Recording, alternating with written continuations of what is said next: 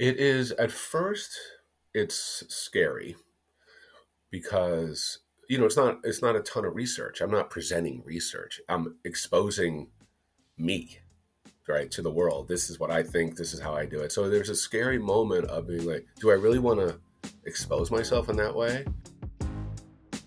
If Better Tomorrow is a movement that's focused on helping others achieve their full potential, then Larry McAlister is the personification of the mission. For over three decades now, he's been out there in corporate America, enabling others to perform at their best, to be fulfilled by their daily work, and to believe that there are always opportunities to become better, both as professionals and as everyday people, working to raise families and to succeed in this world. I'm humbled by the fact that we're friends now and that we spent the better part of the spring this past year meeting over coffee, sharing lofty and audacious ideas, and like he's apt to say, keeping each other sane and grounded throughout the process. Larry also happens to be an international best-selling author, having published the often referenced book The Power to Transform. And perhaps most importantly, he's a graduate of the University of Southern California which might make me his favorite podcast host, being that I'm currently a doctoral student at USC these days. This is our very first episode of 2024, and I couldn't think of a more fitting guest. This was my conversation with Larry McAlister. I'm in my third chapter of my adult life. I think chapter one is raising your kids for me and raising your career you know, trying to get up as high as you can, right? You just more money, more kids, buy a house, you know, all the all those classic things. You know, you're always on the grind. And then you reach like a VP level, and then you're really influencing through others and helping others grow their careers and having as much execution and impact as possible. And the tail end of that was the past, say, 10 years when I worked for two Fortune 500 companies as the head of talent to transform so how do we make the employee and manager better? You know, I changed the name of my team from talent management to talent enablement. I want to enable you, give you the best ideas and the best technology. And as the tail end of that, about year three, the pandemic's over, just did a big transformation. I was sitting at the kitchen table at Christmas. I was like, this is last year. I don't think I'm going to make it another year in the corporate world. and and at that moment, people were telling me you should write a book. You should write a book because the transformation we did, you know, we brought in eight pieces of technology in three years and changed the, you know, you, you saw the, the, the whole activate, you know, idea. Um, so I started talking about a book, and I, the first word that was in my head was a field guide. I didn't want to write a classic business book. So when you read this book in a couple of months, um, it's basically my voice. You know, it's not necessarily proper English. it's just me telling you how to do it. I want to help HR folks think that they can be transformative, not just babysitters or not just, you know, mandatory trainings and collecting documentation. You should be transformative. And I think we really learned about that in the pandemic. Everyone had to really transform the way we thought about business. So if you're a transformation person and a technology person, HR, you can get out of the out of the old ways people thought what HR did. So that's what I'm hoping the book does is field guide to helping you make a difference. You mentioned earlier that folks have been prompting you to write a book for a while now. And while I've harbored the dream of publishing my own book one day, I realize how difficult the process can be, even if you're elite in your ability to express yourself and to share your thoughts. Curious to know what finally drove you to put pen to paper, as it were, because I've got to believe the inspiration came from somewhere really deep in your mind, if not your heart. So I was always creative. So when I was, I became like the youngest director of learning and development at Citibank years ago. And, and they're like, congratulations, you're the youngest director. First time we've had this title here, but you have no budget. So I literally hand created trainings, um, you know, and and did videos of myself so other people could use my training in other parts of the bank. So I was always creative and trying to not do it the old fashioned way. That was always part of my gig. But I, I really can divide my professional career um, into being before getting laid off and after being laid off. So I was at a company that was a really tough culture, didn't fit me. I was a business partner to this guy, brings me in the room, has me put up all the names of the directors in his group and said, fire that guy, demote that guy, move this guy to report to this person, to this woman, because I know they hate each other. And I was like, oh my God. And then I ended up not working out. I ended up getting laid off. Well deserved. It wasn't their fault. It was my fault. But at that moment, I'm like, I'm never going to just take the route of what they expect of human resources. I'm never going to do that ever again you know, I'm going to come in with I'm a transformer. I didn't use that word back then, but you know, I wanted to change. I want to use technology. I want to use new ways of thinking to to, to to make sure that managers and employees are having the best possible experience. My professional dream with the book and consulting is to help HR folks and, and tech companies think bigger um, and not just features and functions, but what solutions are we working together to, to provide? Right? With a talent strategy and a tech strategy. Personally, though, what irks me, like what really gets under my skin, is like HR jokes. Oh, here comes HR. Here are the police. You know, they're coming to get us. We're in trouble now. That just irks me so much. I just want to shatter that idea that HR is here to get you in trouble or to babysit you. You know, I want to be like, we need HR in this meeting because we're about to make some big changes and we need their voice and their expertise. That's my goal if we're being called in to CEO staff to say, what are we going to do about this? I mean, I remember we were talking about hybrid work or, you know, um, activating yourself and the team and the enterprise in the future, like big changes to the company. If HR is not in that room, hopefully this book helps them get in that room. So I'm not sure how you feel about this, but I'm relatively comfortable bringing up this point of discussion, being that we initially connected through the fuel of HR technology.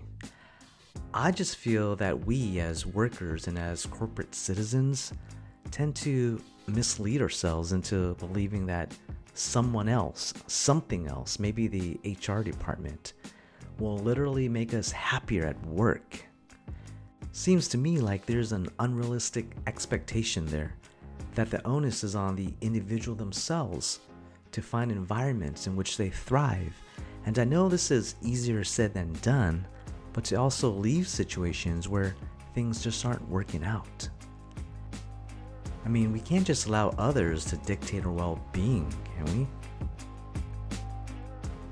You know, that whole idea of the whole person approach, um, where if you are unhappy at home, you're probably not going to be as productive at work unless you're totally bifurcating that and throwing yourself into work, which is probably making your home life worse and vice versa. You know, when you if you come home pissed off after a bad day at work again and again and again, that's definitely going to affect your home life. You know, your mental fitness, your ability to stay healthy um, for both sides of home and work is is super important, and I think that really came to fruition during the pandemic because the line between work and home, that demarcation line, just disappeared right? I'm sitting in my living room, right? I mean, so how do you build your own personal demarcation lines to be able that you stay healthy on both sides? You will do it different than I will do it, right? Some people like at five o'clock, I'm shutting it off, or I won't start until 10 or whatever. Um, but I think every individual needs mental fitness. It used to be we were lugging rocks and bricks around during the industrial age, so you needed big muscles. But now it's all about your your head, your heart, and your soul so mental fitness, mental well-being is so important and I'm and I'm spending the rest of this year speaking on that as much as I can. Companies at, at base are soulless. They are a profit making organization. That's always going to be the bottom line. So I think it's our job, HR, companies like BetterUp, um, to inject the humanity, the human centric part of what companies do. And I think we've seen a lot more with like sports figures and athletes talking about mental health uh, and really, you know, pursuing that as um, a campaign. Care about your mental health, it matters. So I think companies, and I think, you know, if there's a silver lining from hybrid, everyone got burned out, everyone was languishing. So the idea of companies caring, if you can get on your pulse survey or on your or on the back end stuff on BetterUp to say, I really feel you care about us, which we were getting during the pandemic, you're winning that battle, right? if people feel cared for during downtimes, that what more competitive advantage is there than that? You know, and we know, you know, I just saw a lot of data at this conference that your mental fitness and you're able to be agile mentally is the leading differentiator from successful companies to non-successful companies right like being mentally fit has higher sales rate higher sales velocity higher achievement of goals um, if you can invest in only one thing it would be your employees mental fitness i mean your body is a machine in a lot of ways it's a muscle it's a giant muscle and you got to keep fit it's like going to the gym right you have to and I, have been doing a lot of research. I read Atomic Habits. Um, I took this online course uh, called The Science of Well-Being from Yale. So I'm really looking into it because now when you're on your own, if you're not working in a corporation, you make up your days, right? You you make up your happiness. so I'm really studying how to do that, and I think companies need to take a stand and help people understand that. I really love what you're saying here about maintaining our mental fitness and how it's a work in progress, right? It's something we have to be intentionally focused on throughout the entirety of our lives in order to be happy and healthy people. Because it doesn't just happen for any of us. And Larry, I want to acknowledge how great it's been to become part of your ecosystem and to see firsthand what it means to enable others to become better versions of themselves. I've got the feeling we think very much alike, but for those listening, I'd love for you to delve deeper into the importance of shifting our mindset. So I was at that conference of BetterUp, and Dr. Martin, I can't remember his last name, he was the father of uh, positive psychology. So Freud and those guys were always, this is him, I'm quoting him, this is not me. Freud and those guys were about, hey, life is miserable. We'll try to get you not depressed. So that was negative psychology. He was the father of positive psychology. So he just came out with a study that they looked at almost a million U.S. Army folks for five years to say um, what makes people productive, not falling apart, not getting PTSD, or if they get PTSD, they can recover and be stronger from it and they looked at all these different factors and it comes down literally after five years to optimism if you're an opt if your core base is optimism like we are going to get through this as opposed to pessimism which is oh my god we're never going to get through this higher cases of ptsd higher cases of alcoholism higher cases of you know falling apart in battle stressing out so having i can get through this is is the biggest study ever done uh, is optimism versus pessimism. I can get through this. We're going to get through this, and then that infects others. Um, so we ever so everyone asks him, well, what if I'm not a positive person? What if I'm not an optimistic person?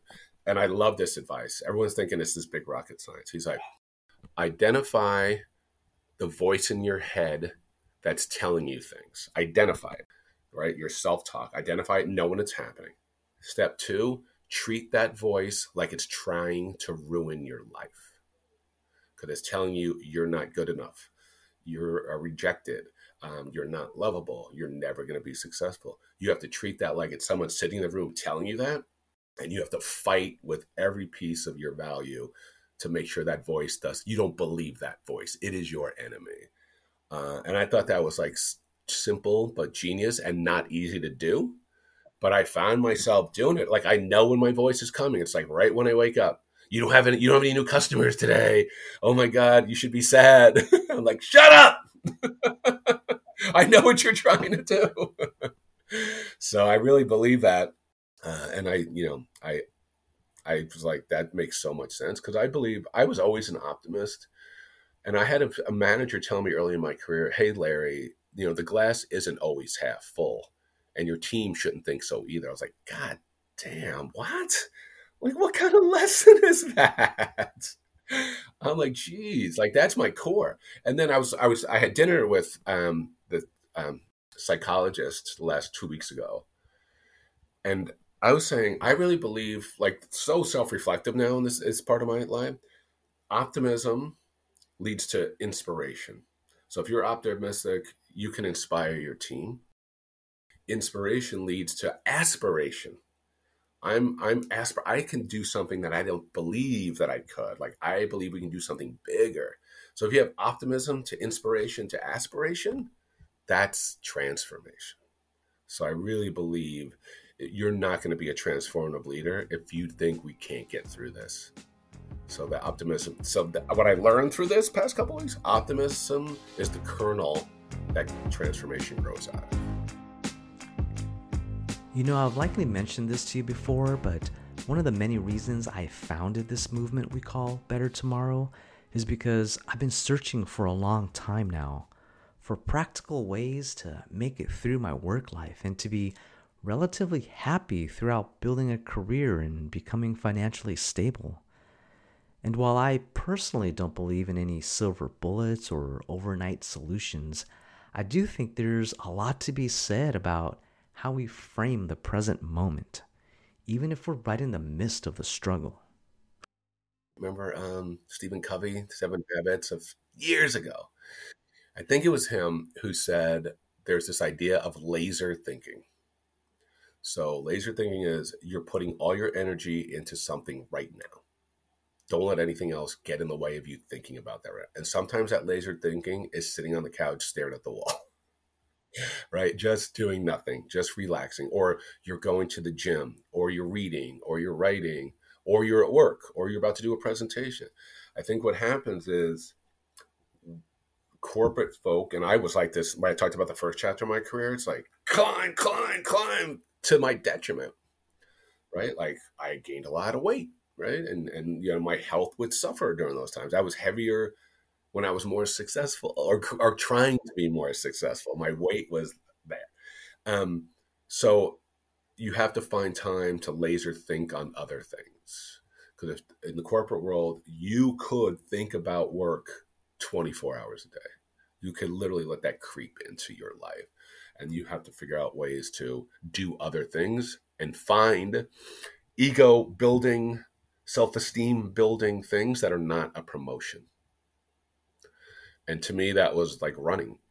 That was my savior. Like i started running after you know i got laid off. And now i don't run as much anymore but i walk at least five miles a day. Uh, it's really the time where i'm thinking about i try really hard not to think about my consultancy. I try hard to think about other things or listen to a podcast or record myself with ideas of what we're going to do for vacation or something like that i try to like block it now sometimes i'm like all right, I have a solu- I have a problem in my head. I can't find a solution. Let me go for a walk and just think about that, like purposeful. Uh, so I think you know, laser thinking is an old term, but purposeful intent of what makes you happy. I appreciate you, Larry, for your contribution to my journey, especially during this past year when things haven't always worked out as intended for me. And I'd be remiss not to thank you for everything. What I'd love to do now, though, is to hand the mic over to you and to get your thoughts on a question I've asked all of my friends on this podcast. In your mind, how do we make tomorrow a better version of today? I do think it falls under this idea of the whole person and, and agility, mental agility. Um, it's very easy in the middle of your career, say, to languish you go to your job, you know how to do it, and you collect a paycheck. I think this back to being like, how can I be inspiration for aspiration? You know, how how do I talk inside a company that is inspiration and aspirational um, to help others? You know, succeed through others, grow others in a way that they might not see, create new paths for them. Uh, I think that's all of our job. You know, true leadership is not just managing a team; it's it's helping people open their own doors, guiding them to a path that they can open their own doors to a better tomorrow. Uh, and I think anyone, whether you have a team or not, your voice matters more than you think inside a company. And people want to learn. You know, like I, I say when you know people ask me how you know I don't want to be nervous when I step on stage to present. And I was like, ninety percent of the people in that audience want you to succeed right? They're not there hoping you fail. Uh, and I'd say 90% or 95% of people inside of a company want to learn, want to grow, and want to have better relationships. So use your voice for a positive tomorrow. Hey, fam, I just wanted to thank you again for listening to this podcast and for spending so much of your valuable time listening to these thoughts of ours. If you haven't already seen the promotion, we're launching our very first Better Tomorrow program of 2024. It's called The Road to Madison, and it's a progressive journey towards home ownership and property investment through reframing our thoughts on real estate, discovering our true potential and devoting ourselves to building a legacy that stands the test of time. You can find all the important details on our website or just send us a note. It's info at btr tmrw.com. And yes, we're actually going to Madison, Wisconsin to wrap up the program.